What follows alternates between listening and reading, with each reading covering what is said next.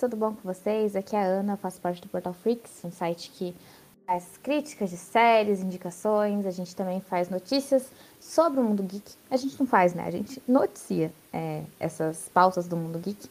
E estou aqui com o meu companheiro de sempre, Mateuzinho. Mateuzinho, se apresente pra galera. Opa, tudo bom, pessoal? Aqui é o Matheus, sou aqui um dos fundadores, um parceiro aqui da Ana. E hoje a gente vai falar sobre uma coisa que tá me deixando muito assim no trem do hype, cara. Me acertou e eu me entreguei assim, sabe? É tipo ouvir Pericles pra mim. eu gosto muito do Pericles. Então, tipo, é pique isso. Bom, aí eu gostei, porque é uma comparação que já começa o nosso episódio de uma forma assim, contraída. É, falando de personalidades. É, e agora nós temos a comparação de Péricles, é claro, com a coisa mais óbvia de Péricles, que a gente pode pensar que é Cavaleiro da Lua, que estreia no dia 30 de março no Disney Plus. É que esse episódio saia no dia do lançamento, né? Vamos ver se vai dar certo. Lembrando que, é, para aqueles que seguem as nossas gravações, a gente sempre comenta que as gravações acontecem de 15 em 15 dias, mas aconteceu um pequeno, um pequeno problema. A gente gravou, a gente já gravou esse episódio, inclusive mas ele não estava gravando, veja bem. E aí a gente ficou meio desesperado, mas vamos gravar novamente, porque o hype tá, o hype tá grande, assim como pro Mateuzinho, tá grande aqui também. Eu não consigo dizer a diferença entre a minha vida e os sonhos. Então, começar perguntando pro Mateuzinho, Mateuzinho, como você conheceu o Cavaleiro da Lua? Qual foi seu primeiro contato com o personagem?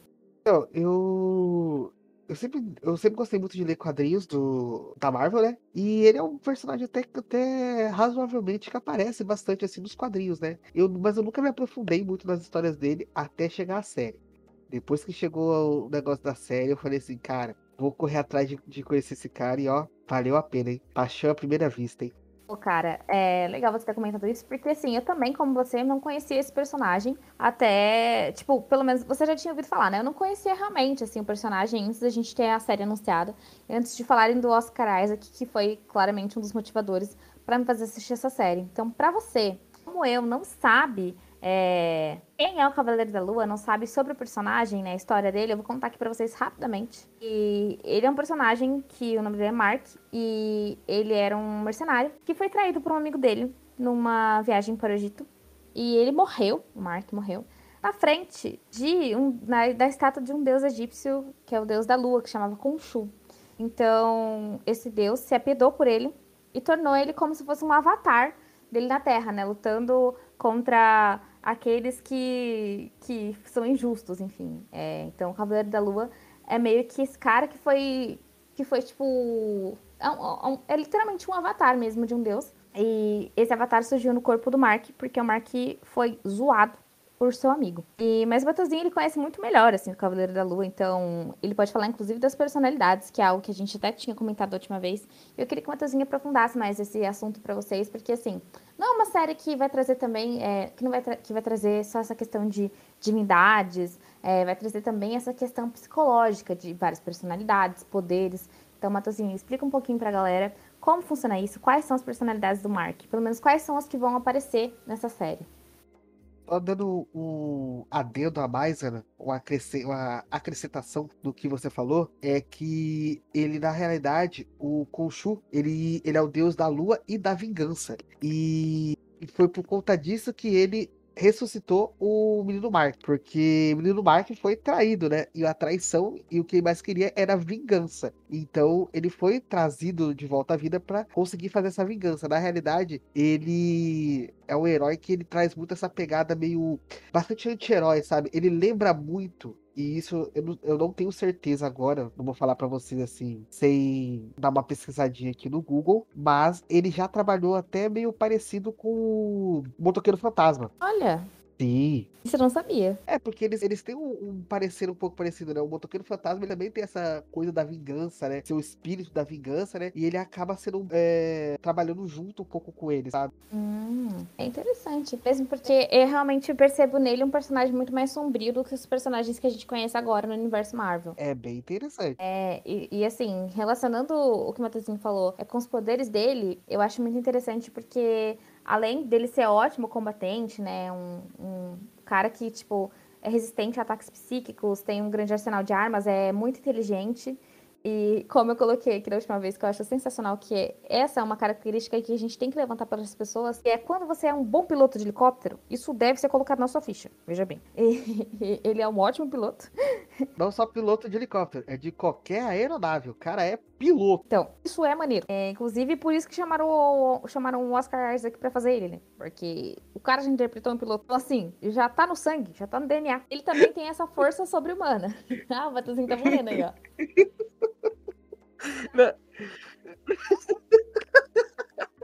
Você acha que foi coincidência? Não foi, não, ó. Eles viram ele lá no Star Wars e falaram: Mano, é esse cara aqui. É esse homem que a gente tem que chamar. Ele chegou ao posto de general, né? Ele chegou ao posto de general. Então ele dá pra ele.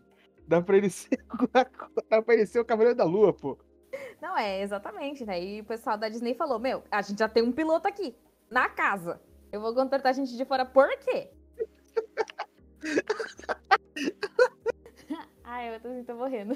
Ai, muito bom. Não, e agora, não sei se você tá bem, você precisa de um copo d'água e tal. Ai, ai, você me matou agora com isso, Ana. Você me matou. Eu ia te perguntar, na verdade, eu ia te pedir pra explicar os outros poderes, porque eu lembro que da última vez você tinha comentado um que é muito específico e que eu achei bem interessante sobre o poder que ele tem em relação à lua, né? Conta pra galera como é que funciona isso. Ah, sim, sim. Na verdade, eu nem acabei falando, né? Ele tem, como você perguntou também até das personalidades dele, ele tem três personalidades, né? E a principal é o Mark Spector, que é o que a gente vai conhecer, essa versão dele ser um, um ex-soldado, um mercenário. Ele tem uma outra personalidade também, que é o Jake Luken, que é um taxista, que ele conhece tudo os podres ali da cidade para onde que ele vai. Ele vai ficar em Nova York, né? Não sei se a série vai seguir essa ideia também, por, porque acho que Nova York já é uma cidade bem lotada de heróis, né? Mas eu acho que ele pode continuar lá em Nova York mesmo. E também tem o Steve Grant, que é um milionário e financia todos os equipamentos que ele tem ali como o Cavaleiro da Lua, né? E você me perguntou sobre os poderes dele, e os poderes dele são muito interessantes. E eu trouxe até mais um. Fiz uma pesquisa um pouco mais profunda depois do nosso do primeiro podcast, né? Que não saiu ao ar. Que foi que, além do, do poder que ele tem essa influência da lua, que a, a lua ela dá super força para ele, né? A cada fase da lua, a, essa força dele aumenta, né?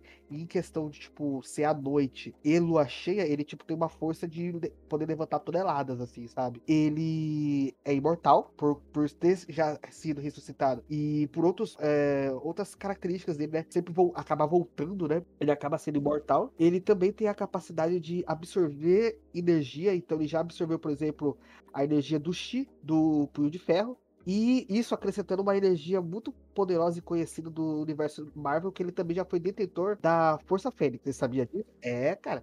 Caramba! E não fazia a mínima ideia disso. Ele já foi detentor, detentor da, da Força Fênix. E ele também tem um pequeno grau de geocinese com pedras da Lua, né? Porque ele se, essa ligação dele com a Lua, ele consegue controlar pedras da Lua. E ele também tem um certo grau também de necromancia. E uma das HQs, eu não vou me lembrar agora qual, mas ele consegue levantar um exército de mortos. Isso é muito legal. O cara é brabo. O cara é foda. O bicho é brabo, hein? não, o cara é brabo. Não, e falando sobre todos esses poderes dele, eu imagino que a gente não vai ver tudo de início, é claro.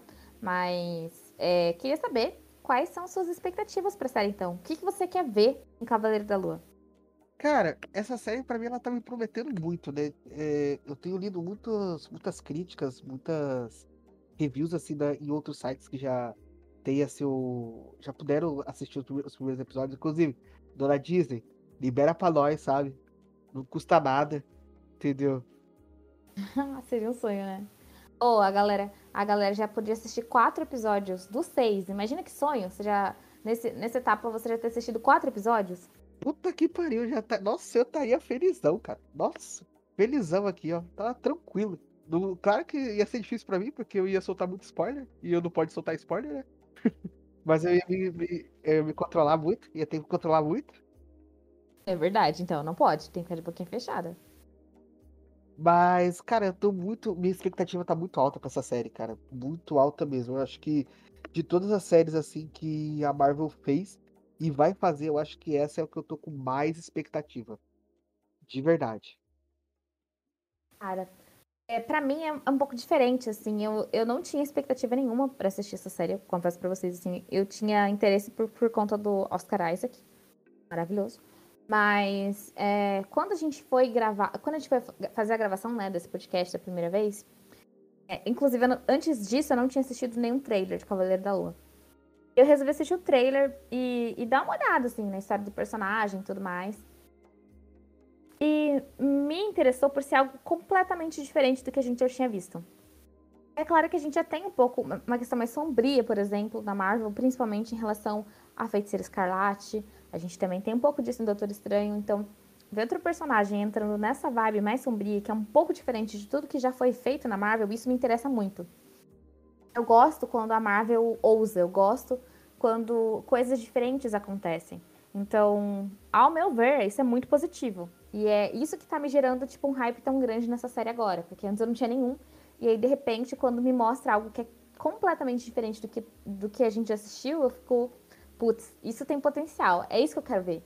Então, essas são as minhas expectativas, assim. Eu, eu, eu, eu não sei o que vai acontecer, e isso me anima. Não, não saber que é, o que vai acontecer, saber que pode até seguir a Fórmula Marvel, mas vai ter grandes diferenças dentro dela, entendeu? Entendo. Eu tô bastante animado com essa série, como eu já falei. E, assim, uma coisa que me chamou muita atenção dela é a ideia da violência, né? Que, assim, vai ser, eu acho que a primeira série e acho que nem a primeira série, mas a, o primeiro a produção da, da Marvel que vai ser tipo, cara, vai ser violento, cara. Porque o que a gente já pôde ver de trailer, de cenas que já foram vazadas, a gente vê muita coisa violenta, né? É uma parada assim que. É, é sangue. É sangue, é, é, é ação mesmo, sabe? É, não é como aquela ação que a gente vê, por exemplo, no Capitão América. Que você tem uma ação ali com uma arma, com um tiro, você vê alguma coisa assim. Mas ainda assim é um negócio até tipo meio. Vamos chamar de plástico, né? Lembra um pouco aquele filme de guerra. Ele não, ele eu acho que para mim o, o Cavaleiro da Lua ele tá muito me lembrando aqueles filmes de ação, tipo, cara, onde você vê o cara sendo espancado mesmo, sabe? Você vê o cara amassado, todo sangrando, sabe? Cara, eu acho, isso, eu acho isso muito legal, assim, mas já entra, inclusive, numa discussão que a gente teve da última vez e que eu acho importante ressaltar agora, que é a gente tem essa impressão de que, e como, como comentamos aqui, que pode ser uma série muito diferente, ser muito mais violenta, mais sombria. Você acha mesmo que a Marvel vai ter coragem de entrar fundo nessa? Ou você acha que é tipo em momentos pontuais? Como você acha que a Marvel vai conseguir equilibrar? Porque a gente tem que lembrar que essa série não vai estar disponível no Star Plus, é no Disney Plus. É, Disney Plus, é claro, é um streaming para toda a família, crianças inclusas. Então, como você acha que a Marvel e a Disney vão equilibrar essa dose de, de sombrio, de, de algo muito mais místico e algo muito mais violento, dentro de um catálogo que é bem mais família? Então, eu. É, é, assim, é o que me dá medo, sabe? Tipo, é, essa série acabar sendo minada um pouco por conta disso. É, o meu maior medo nessa questão do, do Cavaleiro da Lua. Porém, eu ainda tenho esperança de que a, a Marvel, a, não só a Marvel, né, mas a Disney em si, ela vai deixar um pouco, vai, tipo, liberar um pouco a mão, sabe? Vai falar assim, não, cara, é, é um bagulho um pouquinho mais sério, então a gente vai liberar um pouco de ter essa violência, sabe? Pelo menos é o que eu acho.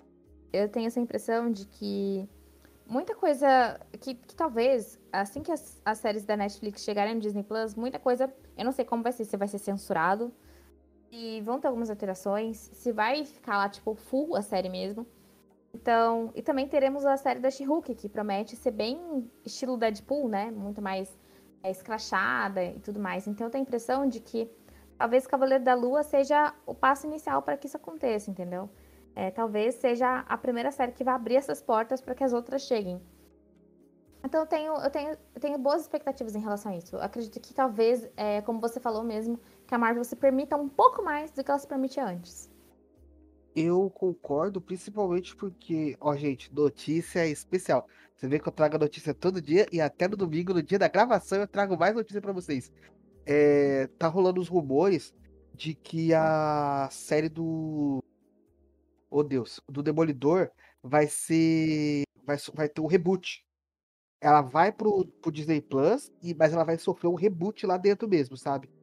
E ainda com o Charlie Cox tudo mais, mas ela vai sofrer um, um reboot. Eu acho muito interessante isso, sabe? Porque se vierem as séries mesmo do, da Netflix, elas vierem pro, pro catálogo da Disney, do Disney Plus, é, cara, vai ser uma. Acho que vai ser uma, uma evolução, foi como você falou mesmo. Eu acho que a, a partir de agora nós vamos ver um pouco mais de. Até um, um pouco mais de violência, até no mesmo no catálogo da, do Disney Plus, porque é um catálogo ali que você não. não é, como você falou mesmo, é um negócio pra família, né? É um negócio que você vê bem, tipo, livre para todos os públicos. E aí o, o que ficava mais de violento, de, de, tipo, de baixaria, acabava ficando no, no Star Plus. E eu acho que como o Star Plus aqui no Brasil ele não tem tanto sucesso, eu acho que eles podem juntar tudo no Disney Plus mesmo de uma vez. Uhum. É, então, e juntando tudo no Disney Plus é aquela coisa, né? É, teria muito mais liberdade para que as séries que estão no Disney Plus fossem um pouco mais adultas do que estão sendo ultimamente, né? Sim, sim. É, é uma coisa que eu espero ver, sabe? Não só, assim, não querendo fazer um desabafo com a, com a Disney Plus, mas assim, é, é um pouco chato às vezes assim você abrir o catálogo dela, você procurar uma série aí um pouquinho mais adulta para ver, você não tem, cara, você não tem. Mesmo assim, séries que sejam é, fora desse, desse universo, que seja tipo Disney, Disney ou Star Wars, por exemplo, é, você não tem uma série muito adulta. Mesmo falando de Mandaloriano, ou até a, que colocaram agora recentemente, que é a do Boba Fett, você não tem uma coisa um pouco mais, tipo, você tem violência, mas não é uma coisa muito, tipo, mostrada, sabe? Eu, por exemplo, Obi-Wan, Obi-Wan saiu agora o trailer, eu não tô muito com aquela coisa, tipo, expectativa muito alta, sabe? Porque é por causa disso, dessa falta um pouco de poder ser adulto, sabe? É, é a proposta da empresa, né? A gente não pode se esquecer disso. Eu também opto claramente, assim, por coisas que tem, que sejam mais, que tenham uma violência mais explícita, ou não necessariamente violência, mas que tenham consequências explícitas das atitudes dos personagens. Eu sempre gostei disso. E é claro que quando a gente tem uma, série mais infantil, não se pode mostrar isso com tanta, com tanta gravidade como se mostra em outras séries.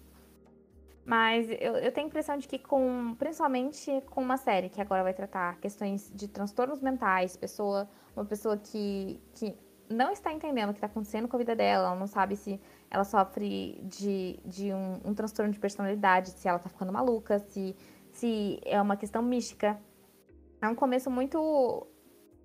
querendo ou não, gente, passar por isso deve ser assim, assustador, né? Então é, e muita gente comenta também, é, eu vi algumas, algumas críticas sobre a série, de uma galera falando que é uma série que ela mistura o Indiana Jones, que é essa parte mais de aventura, justamente com essa parte de, de você ficar sem entender muito bem o que está acontecendo, é, desse, desse terror psicológico, assim. Não que vai ser terror, terror, mas que fica um suspense ali, um, mas tem uma questão psicológica que vai ser trabalhada, que será trabalhada de forma mais fantástica e fantástica no seu lado assustador. Então, imagino que, que vamos ter mais liberdade nesse sentido. Eu concordo, eu concordo muito com, com, com o que você está falando. É, principalmente porque também ela vai ser um pouco trazer aquele horror, né? É, já foi dito muitas vezes que ela vai trazer um pouco desse horror pessoal, né? De que ele não vai, saber, não vai entender muito bem o que está acontecendo. Vão ter cenas assim que vão ser um pouco assustadoras, né? E eu acho que pode ser um, é uma porta de entrada para uma coisa um pouco mais adulta que a gente tá querendo, sabe? Não, com certeza, sim. E nesse sentido, Matheusinho, acho que essa vai ser a série mais diferente da Marvel até o momento? Acho, acho sim. Eu acho que. Porque ela traz uma premissa diferente, né? Como, eu, como a gente tá comentando agora. Ela vai ter um. Por exemplo, é, mesmo o Loki ou a Wanda, ela ainda assim é uma série ali, tipo, de aventura, né? Eu vejo o Cavaleiro da Lua como uma pegada mais tipo de horror mesmo, sabe? Trazendo essa ideia de tipo, caraca, esse cara tá ficando louco, ele tá ficando normal, mas essa ação, essa violência que pode vir dele. Então, eu acho que ela pode ser uma série bem a mais diferente que vai ter até o momento. eu ainda aposto também que uma série que vai ser muito diferente também vai ser a, a da a da She-Hulk que a gente tava comentando. Uhum. Não, com certeza, assim, eu tenho a impressão de que tanto She-Hulk quanto Cavaleiro da Lua são as grandes séries da, do Disney Plus em 2022, assim, da Marvel. É, assim como no ano passado foi Loki e WandaVision, é, as outras séries, é claro, elas estavam lá, mas eram séries muito mais tranquilas e a gente tinha es- essas duas séries que eram as grandiosas, né? Eu imagino que é isso que acontecerá esse ano também. E a gente tem foco nessas duas principais séries, que vai ser She-Hulk e Cavaleiro da Lua, enquanto as outras séries vão ser mais tranquilas, vão ser séries, é, enquanto a gente espera uma outra grande produção, serão séries mais leves, serão séries mais descontraídas. Essas duas são séries que talvez sejam muito mais fortes e para apresentar dois personagens que talvez façam completa diferença no futuro do, do mundo da Marvel, assim, não que Miss Marvel não faça, mas talvez o Cavaleiro da Lua tenha um papel muito importante nos problemas relacionados ao Doutor Estranho, que é algo que a gente percebe agora que vai ser muito grande, vai ser um- o filme mais grandioso da Marvel até o momento, né? Sim, é, eu, eu acho que ele vai se encaixar muito nessa. Nesse novo universo que a Marvel tá fazendo, nessa fase 4 agora. Porque. Mim, pelo menos, o. O Cavaleiro da Lua, ele pode ele transita por dois universos, né? O místico e o da, da ideia de ser um herói urbano, né? Então, eu acho que ele pode acabar sendo um, um ponto de ligação ali com muitos outros heróis, por exemplo, o Shang-Chi, o próprio Homem-Aranha, que vão ser heróis assim mais urbanos, né? A própria She-Hulk também. É, e com esses heróis que, tipo, são, vamos dizer assim, níveis mundiais, né? Como o Doutor Estranho, como. é, Mais ou menos esses heróis, assim, os Vingadores em si, né? Essa é a primeira leva dos Vingadores, né?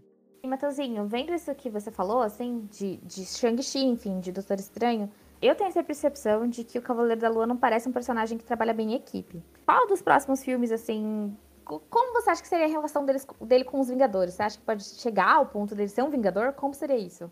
Cara, ó, eu. No, no último eu falei que não era um cara muito assim.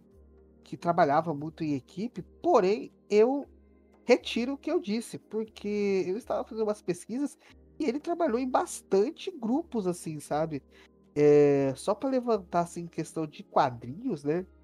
Ele trabalhou junto do. Deixa eu ver aqui, deixa eu ver aqui. Anotei aqui na minha listinha. Ele trabalhou com. Vamos ver.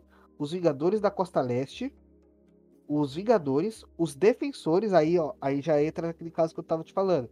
Dele ter uma, uma certa amizade, um contato com, por exemplo, o Punho de Ferro, o, esses heróis que fazem parte ali do Luke Cage, o, o, o próprio Demolidor, né? Esses heróis mais urbanos, né? É, os, o Marvel Knights, os Vingadores Secretos e é, cara, ele participou de muitos grupos, ele participou de muitos grupos mesmo. Deixa eu ver se tem mais algum aqui. Deixa eu ver. Ah, não. Só esses mesmo, só, só esses mesmo. Mas é como eu te falei, então, tipo assim, pra mim, eu acredito que no começo ele pode ser apresentado como um herói que não vai saber muito bem agir ali em grupo, mas mais pra frente, com mais esses heróis urbanos se juntando, ele pode fazer parte desse de algum grupo de heróis urbanos. Eu ainda tenho na minha cabeça, já que Kate Bishop tá aí, América Chaves vem aí no próximo, no próximo filme do Doutor, do Doutor Estranho, que, cara, Vingadores da Costa Leste é o próximo filme da Marvel. Em algum momento, eu não sei qual. Mas, cara, mas ó, vou te falar. Pode fazer sentido sim. Mas não vamos esquecer que todos esses personagens, tá? É, é claro que alguns deles já fizeram parte dos Vingadores da Costa Leste, mas grande parte deles são jovens Vingadores. Mas eu, eu não consigo entender, não, não consigo ver ele trabalhando com, com essa galera, porque essa galera é muito mais nova, você não acha isso? Tipo, ele seria meio tiozão no meio da galera? Ah, cara, mas você vai pensar, tipo assim, eu até concordaria com você, mas vamos pensar assim que, sei lá, a segunda leva de Vingadores era uma galera mais, tipo, mais jovem também. Vamos ver, tinha o.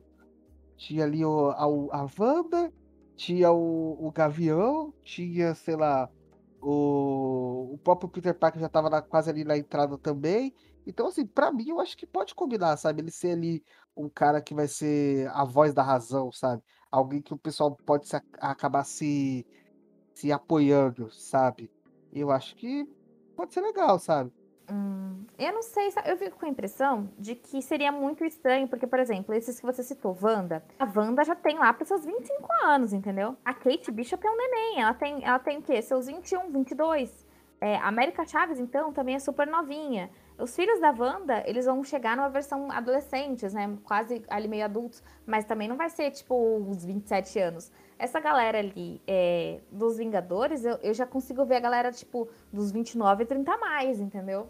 Então, eu sinto que. E ó, o Oscar Isaac também, né? Ele vai fazer um personagem que tem pelo menos uns 30 anos. Então, eu não vejo. É claro que como mentor faria sentido. Mas como único veião, assim, trabalhando com a turma, eu acho meio estranho, sabe? Tipo assim, no Vingadores da Costa Leste, eu acho que pode acabar entrando aí. Porque ele ficou um tempo lá, né? O, o Gavião Arqueiro. Então, tipo, eu acho que pode dar uma misturada e pode ficar legal, sabe? Ah, é. Eu, eu não sei, eu não sei se eu confio muito nisso, porque eu tenho a impressão de que vai, formar, vai se formar uma equipe jovem, entendeu? Bem jovem. E é claro que também pode ter uma equipe mais velha, mas eu, eu imagino que essa equipe mais velha vai ser outra equipe. Vão ser, é claro que a equipe jovem vai trabalhar com a mais velha, mas eu não imagino todo mundo trabalhando junto é, em todos os filmes, sabe? Não imagino um filme em que seja tipo. É, é tipo uma sequência de filmes em que o Cavaleiro da Lua atue como, como, como os Vingadores da costa, da costa leste, sabe? Uhum, eu entendo, eu entendo. Mas pra mim ainda, eu acho que eu acredito que, sei lá, também é que assim, a gente não sabe até que ponto tá essa ambição da, da Marvel de, tipo assim, o que, que vamos fazer com essas séries que vão entrar. Será que vamos ter uma nova formação de defensores? Será que ele pode fazer parte dessa nova versão dos, dos, dos defensores? Não sabemos até agora, né? Eu já acho que faria muito mais sentido. Ah, por quê? Porque são heróis muito mais velhos, heróis muito mais.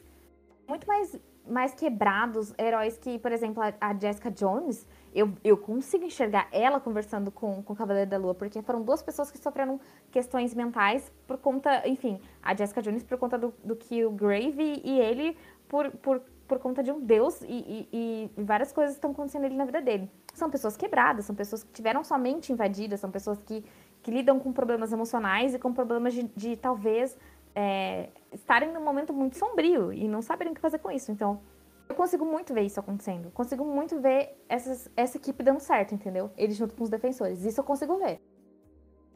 Eu também acho, mas assim, vai depender muito do que a, a Marvel for fazer para o futuro. Para mim, eu acho que no começo ainda ele vai fazer parte de algum, algum grupo que a gente não, não tem uma ideia simples assim de dizer assim, ah, vai ser os Vingadores, vai ser os Vingadores da Costa Leste. Eu ainda acredito que, tipo assim, ele pode só fazer parte de um núcleo urbano. Isso eu não tenho dúvida, entendeu? Mas assim, atestar que vai ser os defensores, vai ser os Vingadores da Costa Leste, eu acho um pouco difícil. Apesar de dele, nos quadrinhos, já ter feito parte dos dois grupos, né? Uhum. Não, sim, eu, eu entendo. E, e você imagina que, que ele vai para os cinemas ou que ele vai ficar só no mundo das séries?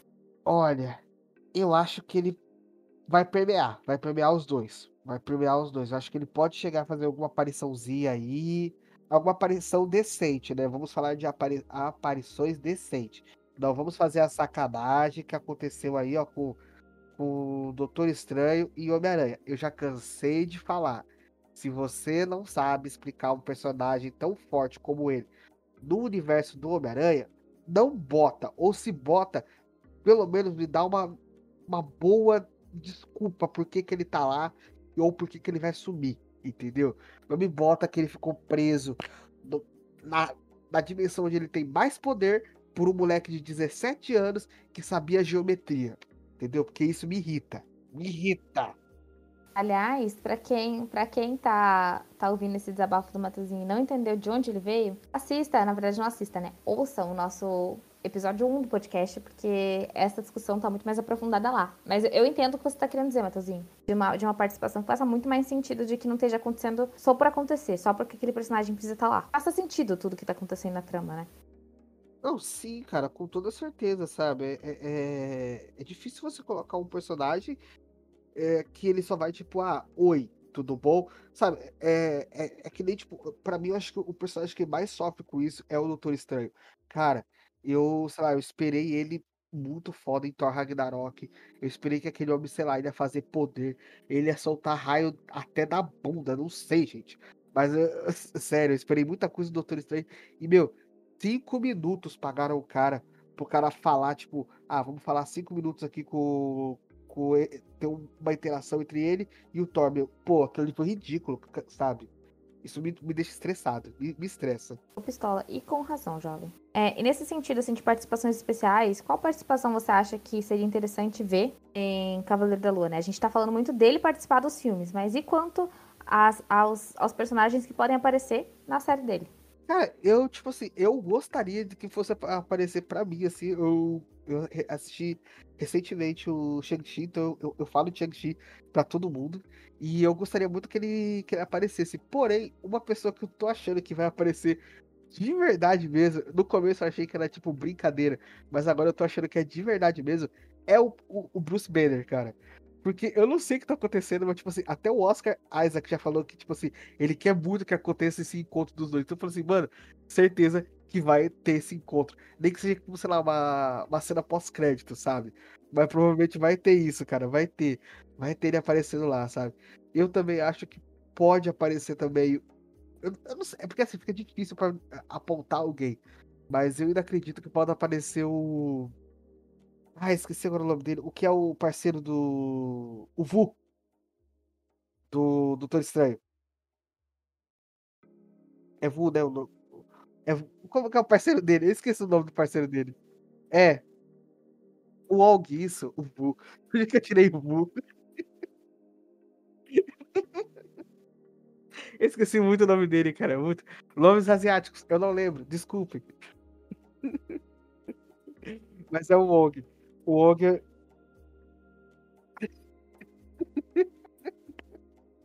Não, mas eu acho que é o Og, eu acho que o Og ele pode chegar a aparecer. Pra mim, eu, eu, eu, eu não sei porque, desde Shang-Chi, pra mim, eu tô olhando o Og tipo como se fosse o Nick Fury, sabe? Eu fico tipo, caraca, o Og é o Og. Nossa, cara, o Og, ele, ele- pra mim, ele tá virando Nick Fury, sabe? Ele que vai juntar o próximo grupo ali mágico. Doutor Estranho? Doutor Estranho? O Wong, não é? Eu falei, o Vu, parceiro de Vu. Eu falei, o que que é parceiro de Vu? O que que tá acontecendo aqui? Não, eu levei um susto agora. Eu falei, o parceiro do Vu. Eu falei, gente, é gente, Vu? Nunca ouvi falar desse personagem. O que tá acontecendo? Ele, ele aparece em tudo, né, homem? Meu Deus. Inclusive, nesse sentido, assim, se você acha que ele tá virando Nick Fury, eu acho que o Bruce Banner tá virando o, a, nossa, a nossa querida Ana Furtado, né? Porque aparece em tudo quanto é série. Precisando de um papel, enfia esse homem aí. Porque ele também vai aparecer em She-Hulk, né? E assim, ele, ele também faz ap- aparição, tipo, em várias das séries, vários, vários. é, Inclusive, Shang-Chi, ele também tava lá, né? Mano, o, ca o cara não para de. O cara não cansa de aparecer. E eu acho, eu acho que.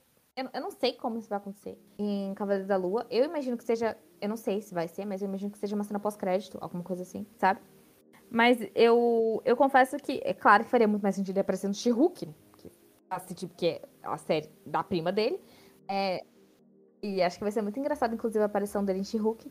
Mas eu não, eu não. Por não conhecer a história do personagem, eu fico muito aérea, assim, muito alheia ao que o Hulk pode trazer pra essa série. É, como você falou, que o Oscar Isaac também disse que queria contracenar, né? é, com, com o Mark Ruffalo. A gente teve também notícias que saíram dele, do Mark Ruffalo, ali perto dos sets. De início, se achava que era uma coincidência. Depois já começaram a, a chegar outras, outras informações de que podia não ser. Então, essa, essa aparição é quase certa. Quase certa. Eu só não sei em que contexto ele apareceria.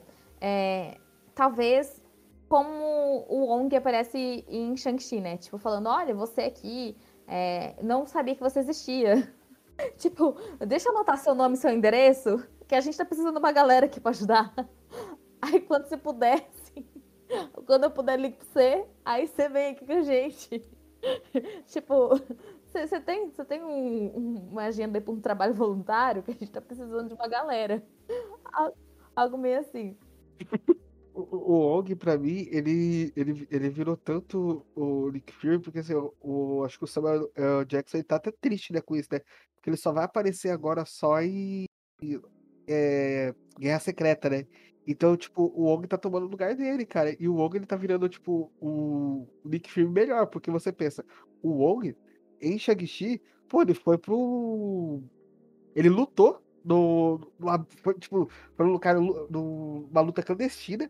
E depois ainda disso, ele, além de trazer o Shang-Chi pra conhecer a galera, ele ainda foi ainda beber com ele e o karaokê. Ou seja, tipo, fala, você imagine, imaginaria o Nick Fury fazendo isso? Com certeza não. Mas você vê, imagina o Wong fazendo isso, né? Eu também não. Imagina, ó, eu, a única pessoa que eu imagino o Nick Fury fazendo isso é com o Coulson, tá? Porque o Coulson é um personagem que ele desperta o melhor das pessoas.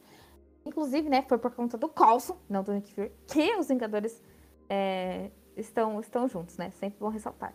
Inclusive, algum dia a gente vai fazer, a gente vai fazer um podcast falando sobre é, as séries que foram rechaçadas pela Marvel. E uma delas é Agents of Shield, que tem o Coulson como protagonista, tá? Então, fica, fica no aguardo que vai acontecer, assim. Mas é realmente isso que você falou do Ong, é, cara, o cara é foda, né, meu? Eu, eu, eu confesso pra você que eu não, não entendo porque que um mago supremo estaria lutando numa luta clandestina. Mas, ao mesmo tempo, um cara que vai pro karaokê pode se divertir, se divertir numa luta clandestina, né? Então, faz sentido até. É, é aquela coisa, né, meu? Tu vai fazer o quê, né? Tipo, tu fica ali, né? Tu é o mago Tu quer se divertir, né? Com certeza. Pra ele, eu acho que, tipo, vamos brigar, vamos, vamos meter porrada em todo mundo, depois vamos beber, cara. Deve ser legal pra ele isso. Não, e bom é que, assim, ele tem se mostrado muito mais competente que o Doutor Estranho, vamos ser honestos. Porque o cara consegue ir pro karaokê, beber, fazer luta clandestina e ainda tá em todas as séries que estão passando ali. Tá nas séries, tá nos filmes. O Doutor Estranho, ele passou uns dois anos dormindo, entendeu? A galera até tava comentando, assim, tipo, quando tava rolando Loki, quando tava rolando é, WandaVision, que tipo, meu, Doutor Estranho tá dormindo? O que que tá acontecendo aqui? E, e, realmente, assim, o Wong tem se mostrado muito mais presente do que o Doutor Estranho era, né? E tudo isso para falar de Cavaleiro da Lua, que a gente já mudou até completamente de assunto, assim. Mas, mas é meio que isso, assim. É, o Hulk, Hulk, eu tenho quase certeza que ele vai aparecer. É, retomando o assunto, assim, que a gente tava. Eu, eu, já não duvido, cara, porque, olha, o, o, o Oscar Isaac ficar falando, tipo, caraca, eu quero que esse cara muito apareça. Mano, com toda certeza alguém já deve ter falado pra ele assim, mano, esse cara vai aparecer, relaxa. Ele tá aqui, entendeu? Ele sabe, com toda certeza. Ah, ele sabe. Ele sabe.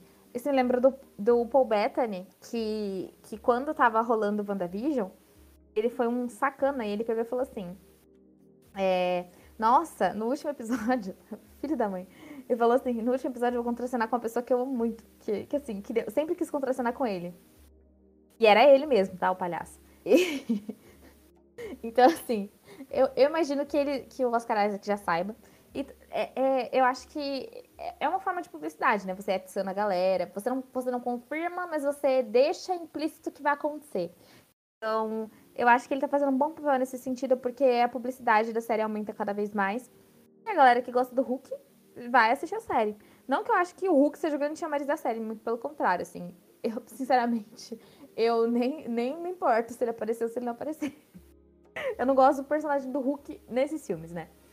É, sendo for honesta. Então, é, eu tô muito mais pelo Cavaleiro da Lua do que por qualquer outra coisa. Na verdade, eu tô muito mais pelo, pelo Oscar Isaac, e essa é a pergunta que eu vou fazer agora pro Mateuzinho, do que por qualquer outra coisa.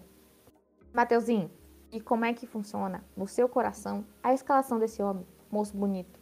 Ah, papel de Cavaleiro da Lua. Você acha que combina, levando em consideração que você já leu os quadrinhos, que você já tem um, um conhecimento maior do personagem? Os trailers, você acha que ficou da hora? Olha, no começo assim, eu achava que não. Mas depois que eu fui ver, cara, eu, eu, eu curti, de verdade, assim, o Oscar Isaac, ele tá conseguindo fazer. Dá para perceber, assim, pelos trailers, que ele consegue, tipo, fazer aquela diferença das personalidades, sabe? Você vê, tipo, no, você vê no olho dele aquela. Aquela ideia de tipo, pô, mano, eu tô sofrendo mesmo, sabe? Eu tô, tipo, caraca, eu tô no ponto para quebrar, sabe? Eu tô a ponto de me quebrar. E, e, cara, eu acho isso muito legal dele, sabe? É muito foda demais isso dele, sabe? E eu, para mim, de verdade, ele foi uma escolha muito boa. Apesar dele não ter sido muito bem feito ali em Star Wars, né? ele sofreu ali Star Wars. Eu me lembro. Não, mas aí, ó, aí vamos ser honestos, não foi culpa dele, foi culpa do roteiro cagado, tá? E foi culpa de não terem seguido o filme 8, melhor filme dessa nova trilogia de Star Wars. Um dia vamos falar sobre isso, porque que é Inferno filme 9. Mas vamos lá. Sim, a gente tem que ainda falar o, o dia sobre Star Wars ainda. É, vamos fazer assim, você me espera assistir Boba Fett. Aí eu assistindo Boba Fett, a gente faz tipo um mesão Pra limpar o nosso coração. de- Cara, aí eu vou ser bem honesta com você. É eu que vou estar faltando com você. Porque o que que acontece? Eu não tenho a mínima vontade de assistir Boba Fett. Então- Mas não precisa, eu assisto pra- pra gente. Ah, então, tá- então, então estamos acordados, porque eu vou ser bem honesta. Eu assisti a primeira temporada de Mandalorian, muito pelo Baby Yoda. É claro que o Mando é legal e tal, mas. Ah, e também tem a Ming-Na, que também está no universo Marvel, tá? Sempre bom lembrar. E eu sei que ela aparece em Boba Fett também. É, inclusive, ela é um dos poucos motivos que, que me dá interesse de assistir. Mas às vezes uma atriz não é o suficiente, né? Eu acho, eu acho que a gente não precisava, sabe? Tem personagens que o legal é a gente saber pouco sobre eles. Acho que a gente não precisa saber tudo sobre eles. Tanto que o filme do Han Solo foi uma porcaria, né? Vamos ser honestos. Então, tem coisas que eu não quero ver. Então, que bom que você vai assistir por mim. assim você pode falar mal. e eu vou ficar aqui. Uhum. Sim, senhor. Acredito no senhor. Fechou então, tá combinado, gente. Pode já. pode- anota aí na agendinha, Ana. Pode adiantar na, na, na agendinha. Não, vou anotar aqui já. Universo de Star Wars. Bora falar mal. Não só mal, é claro, né? Porque a gente também gosta, gente. Não é não é que a gente tá aqui pra escorraçar. Mas é, obviamente a gente vai falar mal, né? Obviamente a gente vai falar um pouco mal. Não, claro, a gente aqui gosta pra caramba, pô. Mas voltando a falar, eu acredito assim que o nosso querido Oscar Isaac ele vai fazer um bom trabalho como Cavaleiro da Lua, principalmente porque, cara, dá pra ver no olho dele que ele gosta do personagem, sabe? Não é tipo o caso do. Um caso que me deixa muito triste, que é do nosso querido Idris Elba, né? Que trabalhou ali também em The Office. É, ele foi. Ele, tipo. Ele é muito triste, cara. É muito triste porque ele não gosta de fazer o Raiden, sabe? E o Raiden só morreu em Vingadores porque ele pediu pro personagem morrer, sabe? Já era, ele já tava pedindo há muito tempo pro personagem morrer e ele não gostava de interpretar ali o, o Raiden. E, cara, eu achava o Raiden muito foda. Eu achava um dos personagens assim melhores assim do núcleo do Thor, sabe? Eu queria ver ele vivo porque, apesar de eu amar muito, muito, de, nossa, de paixão, assim, é a melhor representação de um, de um gordinho pra mim, que é o Thor gordo. É, eu ainda acreditava que o, o Raiden, ele era, ele servia ali como uma ponte para o, o de melhor do, do Thor, sabe? E me deixou, me deixou, eu fiquei muito surpreso quando ele morre ali na, no, acho que no Vingadores Guerra Infinita, né, que ele morre, né? E, então, tipo assim, é, é- é muito triste, foi muito triste pra mim. E mais triste ainda de, tipo, o ator não curtir fazer ele, sabe? Sendo um personagem tão da hora como ele é, sabe? Cara, é, vamos, vamos por partes. Eu acho uma babaquice isso do ator ser. é, primeiro, porque não é. Claro que acontecem convites. Mas muitas das vezes os atores vão atrás dos papéis, né? Eles fazem audição para entrar nos papéis. Não sei qual foi o caso aqui. Mas mesmo que tenha sido feito um convite para ele, é, é de bom tom. Você lê o papel e falar: me identifico, não me identifico, vou aceitar, não vou aceitar. Agora, se aceitar fazer um papel que você não gosta, tipo, e de um personagem que já, existe, ou então mesmo que não existisse, mas que vai representar algo para as outras pessoas. Como você falou, que ele, ele traz um, o- algo positivo pro Thor. Então, imagina para quantas outras pessoas, quantas outras pessoas não são fascinadas por esse personagem, não gostam desse personagem. E alguém ir lá, tipo, com má vontade de interpretar, sabe? Não é como se o Idris Elba tivesse pobre, entendeu? Pra, tipo, ah, eu preciso fazer esse trampo, não tem dinheiro. Infelizmente é o que tem pra hoje. É, isso me incomoda muito é, no cinema em geral. Inclusive, já está anotado aqui pra gente fazer um podcast sobre atores que gostam de fazer seus personagens. Que, por exemplo, o Ryan Reynolds, que pra mim é um grande exemplo, que é o caso do Deadpool, que assim, você faz campanha pelo seu personagem, você, você age como seu personagem, John Cena também como pacificador. Eu acho isso muito legal. Isso me cativa muito nos personagens, assim, em seus atores. Eu acho muita sacanagem isso acontecer. E mais pra frente a gente pode levantar também um podcast sobre isso, porque durante o podcast a gente, a gente tem várias ideias, né?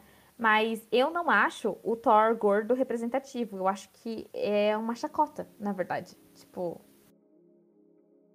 Porque ele, é, a partir, ele, ele não fica.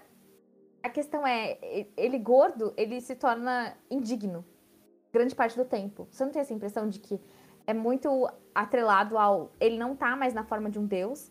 É, ele não é mais um deus porque ele é gordo. E pelo menos não um deus que, que é poderoso e, e é objeto de desejo. E que isso torna ele indigno em, muitos, em, muitos, em muitas visões e também, tipo, talvez de forma não intencional, mas é o que acontece no filme? Cara, pra mim não. Pra mim, tipo assim, ele. Eu concordo com você na ideia do. De ele não ser tão. Eu, assim, eu, pra mim, eu acho ele representativo. Eu acho que foi muito da hora. Eu ver ele, o personagem ali e tudo mais. E assim, é, ele não ser indigno não é uma questão, tipo assim, que.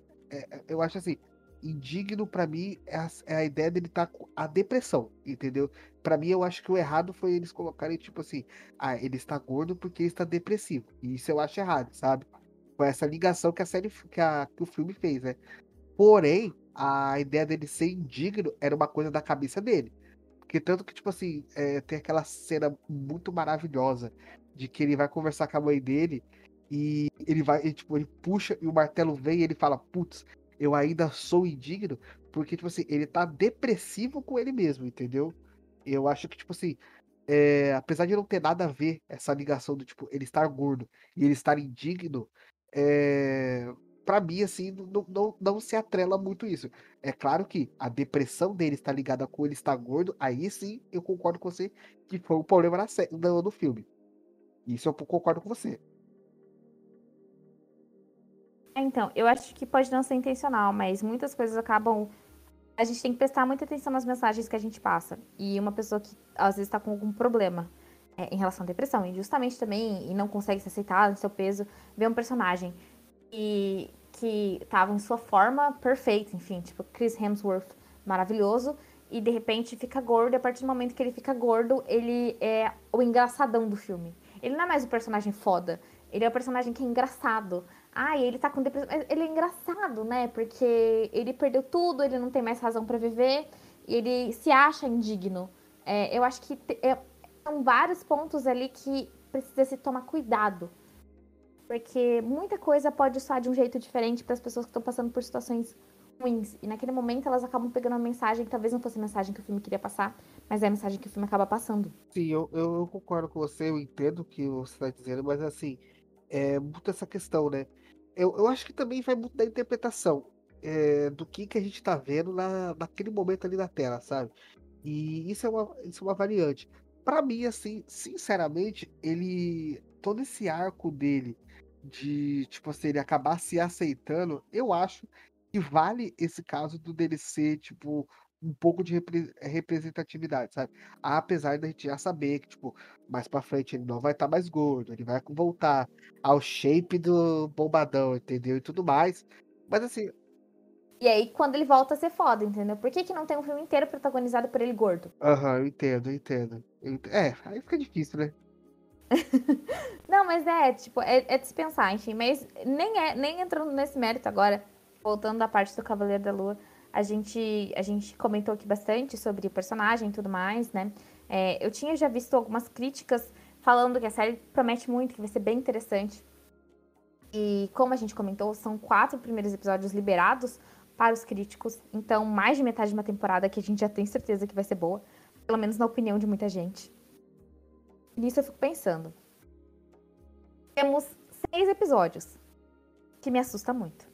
É, que em seis episódios é possível a gente abordar é, e dar uma história, assim, é, lembrando que não é como se o personagem fosse, tipo, um único personagem, não é como se ele fosse um personagem pouco complexo, né? Ele é um personagem que tem mais de três personalidades, que é extremamente complexo, que tá passando por questões de tentar se entender e a gente não conhece ele. A gente não sabe quase nada sobre ele. E assim, é, o Matheusinho pode conhecer um pouco, eu sei um pouco porque eu pesquisei, mas grande parte do público não tem esse conhecimento nem mínimo que nós temos aqui sobre o personagem. Como você acha que isso vai acontecer em seis episódios? Você acha que tem chance de dar certo? Ou pode acontecer de, por exemplo, no episódio 5 e 6, extremamente corrido, como Loki foi, e como é, desapontou muita gente, assim, que, meu, você só tem dois episódios para resolver, tipo, tudo. E aí, como é que vai ser? Então, para mim, eu acho que, assim, é, eu acho que isso vai dar. Essa questão que você levantou é uma questão muito boa. E para mim eu acho que isso vai pecar um pouco no quesito violência e ação. Eu acho que ainda vai ter ação, ainda vai ter violência, mas vai ser bem diminutivo, sabe? Ele vai, vai acabar a gente perdendo um pouco de espaço dessa, um pouco dessa ação dele para esse desenvolvimento do personagem. Ou seja, eu para mim eu acho que a gente não vai ver ele logo de começo como o Cavaleiro da Lua. Eu acho que vai demorar pelo menos ali até o terceiro episódio, sabe? Quase da metade da, da série ali para ele ter a roupa mesmo, sabe? Eu acho que primeiro a gente vai ver uma das versões dele, que é o Senhor da Lua, né? Quando ele tá com aquela máscara branca e com o terno branco, sabe? gente, sim. Inclusive, muita gente comentou que eu achei muito bom que é o exame do toque, né? E ele, ele é realmente o médico que tá pra fazer o exame do toque nos caras, porque realmente ficou muito parecido, assim. E, e muita coisa, inclusive, é, a gente tinha comentado a última vez que pra mim, no uniforme dele, assim, que a gente vê nos trailers ali, no uniforme, tipo, real oficial, ele parece uma mariposa, assim. Eu não acho ruim, mas eu acho muito estranho. que é um personagem que, tipo, é, ele vai ser um personagem sério. Mas a gente vê. Eu não sei se vai ser, se a gente vai achar engraçado em cena, assim, mas eu, eu acho algumas coisas, algumas partes do uniforme dele é, e dessa primeira representação dele muito engraçadas.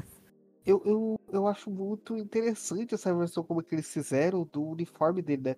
Porque você vai ver no, nos quadrinhos, é todo branco assim, sabe? É, lembrando um pouco uma questão do Batman. E nos quadrinhos do, do, da série, eles quiseram trazer uma ideia de uma múmia, né? Como se ele fosse uma múmia. Então, tipo, quando ele transforma, você vê que, tipo, os panos vêm por trás dele e vão se alongando, enrolando nele até, tipo, formar de verdade a roupa, sabe?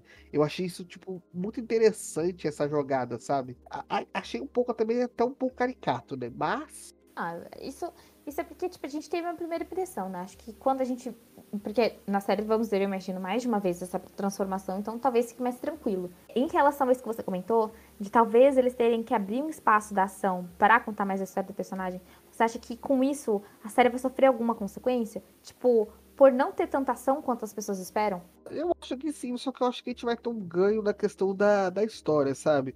Ser, eu acho, um pouco o que acontece ali no, em Loki, sabe? E apesar pra mim, acho que assim, pra mim, como um. Não digo que eu sou um fã do personagem, né? Mas como um fã até do universo da Marvel mesmo. É, eu acho que mim, eu não vejo isso como um problema. Eu acho que pode ser um problema para algumas pessoas que, tipo, não, não gostam, assim, tipo, falam assim, ah, eu só acompanho o dos filmes, sabe? Eu acho que isso pode ser um problema pra uma, uma pessoa assim, sabe? Que não conhece tanto, sabe? E você acha que nessa relação, é, desenvolvimento de personagem e ação, se tiver mais ação do que desenvolvimento de personagem, também pode ser uma série que, que vá sofrer muito, porque a gente não sabe para qual lado vai pesar, né? Dificilmente vai ser equilibrado. Eu, eu tenho a impressão de que dificilmente consegue se equilibrar uma série a ponto da gente achar que tudo tá na medida correta. Não que seja impossível, mas é muito difícil. Então, é, mais ação e menos desenvolvimento de personagem, você acha que também conta ou acha que pode ser mais prejudicial do que o contrário? Conta, conta sim, eu acho que pode ser até um problema, porque vamos pensar assim, né? Não é um personagem que a gente vai ter que envolver, são três personagens. Além do mais, ali você tem aí dos personagens secundários, você tem o vilão. Então, tipo assim, é muita gente para você trazer um pouquinho de cena. E assim, se for mais ação e menos desenvolvimento também, eu acho problemático entendeu? E isso, inclusive, que vamos dizer assim, nós estamos aí, vai, ah, nós estamos gravando hoje no dia 20, nós estamos a 10 dias da, do, do lançamento, né? Cara, tem personagem ainda que a gente não sabe como que vai, que, o que, que vai ser, por exemplo, é, o par romântico dele já foi, dizem que já foi soltado, né? Que é uma, que é uma das atrizes que tá, agora eu não me lembro o nome dela, qual é o nome da atriz que tá lá, mas assim, a gente não tem certeza se é mesmo, sabe? O... Teve um ator que vai fazer o melhor amigo dele que morreu. E a gente não sabe o que vai fazer, tipo, o futuro, sabe? Ele não seria o vilão? Não, ele vai ser. Eu acho que é, eu acho que é o vilão, verdade. Acho... Eu lembro que era o primeiro grande papel, é, o primeiro papel dele na Marvel. E, e nossa, eu, eu, lembro que foi, tipo, super trágico, enfim. É, não só por isso, né? Mas bem triste também. Isso, isso mesmo. Então, imagina, o cara vai fazer um vilão, entendeu? E, e, já e morreu, entendeu? Então, tipo, é algo que vai afetar, eh, já afeta já ao, o lançamento da série, sabe? Então, assim, vai depender muito de como que eles, eles fizeram, sabe? É, aqui nós estamos, como se a gente tá conversando, a gente tá especulando muita coisa, né? A gente não sabe como é que vai acontecer, entendeu? Então, assim, para mim, eu preferia que tivesse mais desenvolvimento do personagem do que ação. Se fosse pra poder pender, assim, pro lado, sabe? Com certeza. Eu concordo completamente assim com você. Eu acho que a ação a gente pode ver em outros momentos. É, e tem séries e séries. É, por exemplo, WandaVision tinha muito menos ação e muito mais história. E Falcão Soldado Invernal a gente tinha muito. Falcão? É, Falcão mesmo, porque eu sempre confundo Falcão com Gavião. É. então, e Falcão e Soldado Invernal a gente tem muito mais ação do que história. Isso, isso é fato, assim. É, Hawkeye também, muito mais ação do que história. É, eu acho que algumas séries, elas não precisam ter tanta ação. E elas conseguem se consolidar da mesma forma se a história que elas contam é boa, é envolvente. E nisso eu acho que eles podem caprichar. Eles têm potencial para fazer isso. E realmente, assim, muita coisa a gente ainda não sabe. É, aliás, deixa eu te perguntar, em relação a isso que você trouxe aqui à tona, né? Do ator que faleceu e que seria o vilão é, da série. É, você acha que a gente, a gente já tinha até falado sobre isso?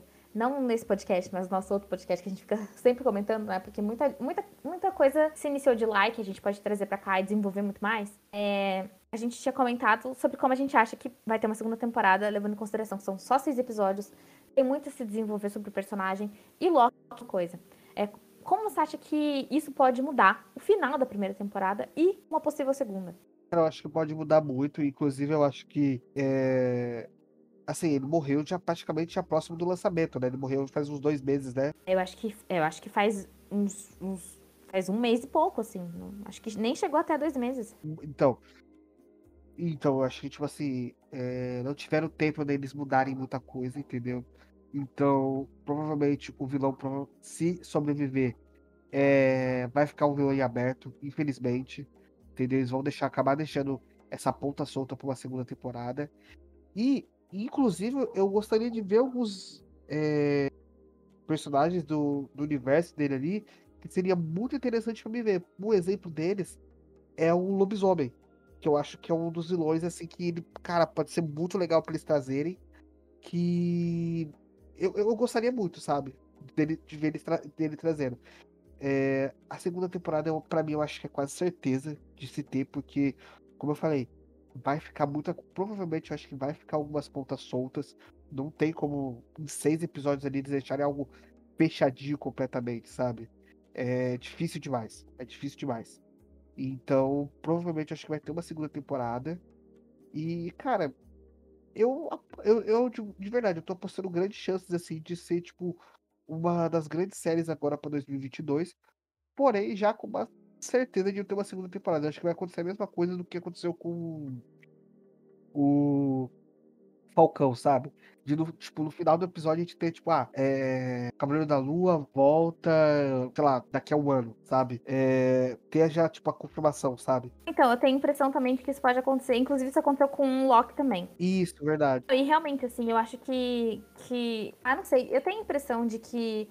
De que não parece ser uma série planejada para apenas uma temporada. E só abrindo parênteses aqui, é, a gente falou da morte do ator e a gente não citou o nome dele nem nada do tipo. É, eu dei uma pesquisada aqui, porque é legal a gente trazer essas informações assim com respeito, principalmente ao, ao cara que faleceu. Também, enfim, ao legado dele, né? O nome dele é Gaspard Uliel.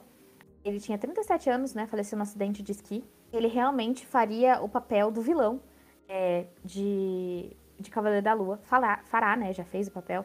É, não sei como seria o desenvolvimento desse personagem.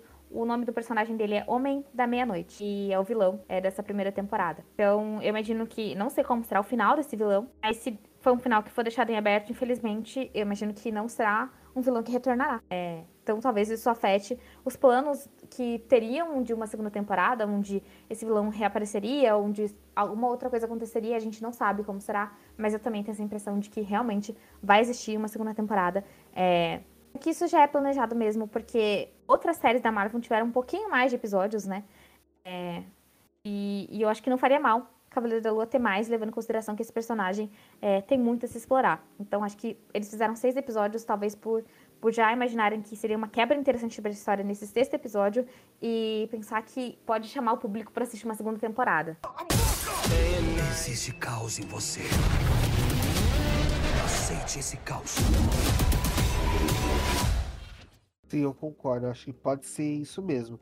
Inclusive, é, só dando um adendo que você falou, né? Sobre ele fazer o Homem da Meia-Noite, né? É, a própria história do, do Cavaleiro da Lua, ele deixa em aberto uma coisa, que assim, é, ele na verdade, esse homem, o Homem da Meia-Noite, ele é a primeira versão desse vilão.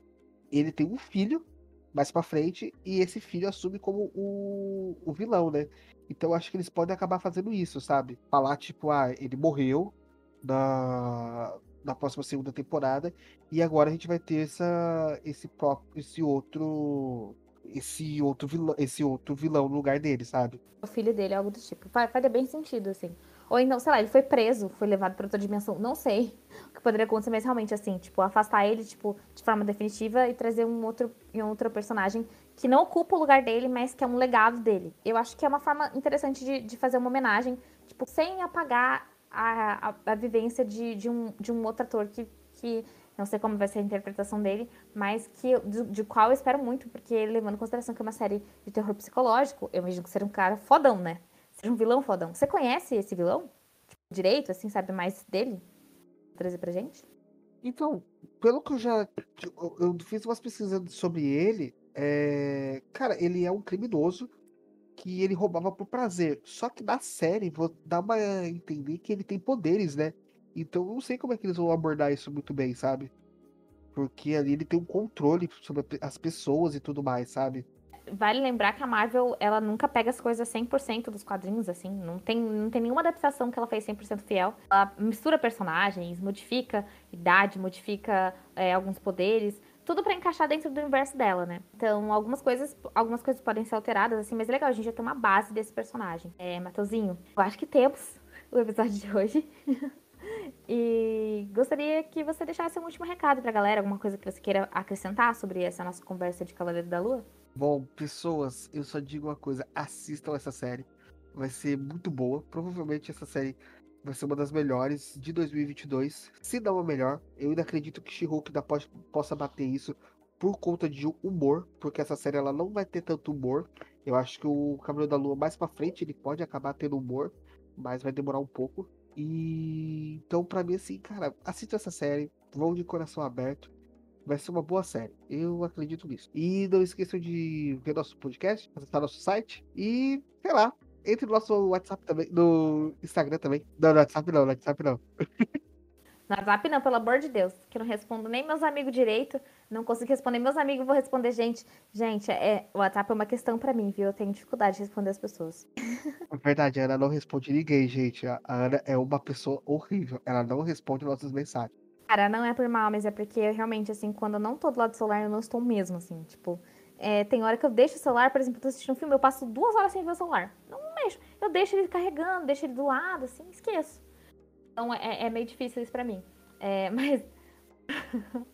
mas, tipo, é, pegando essa toada aqui do, do que o Matosinho falou, é, vou passar aqui pra, pra vocês as informações, né? De onde você pode nos encontrar.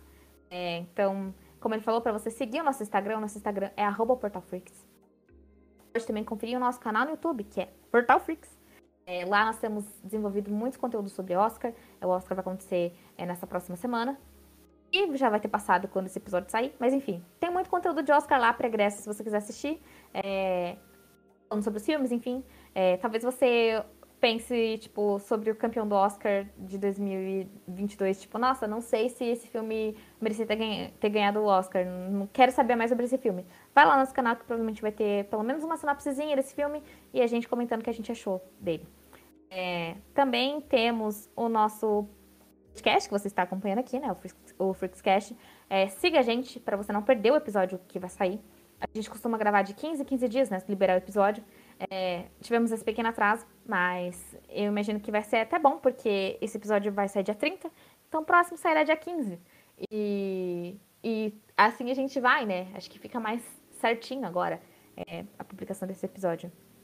Lembrando que também temos o nosso site, que é www.portalfreaks.com. Acesse. E se você acessar, fica sem querer uma publicidade. Ajuda a gente. É isso que eu tenho pra dizer.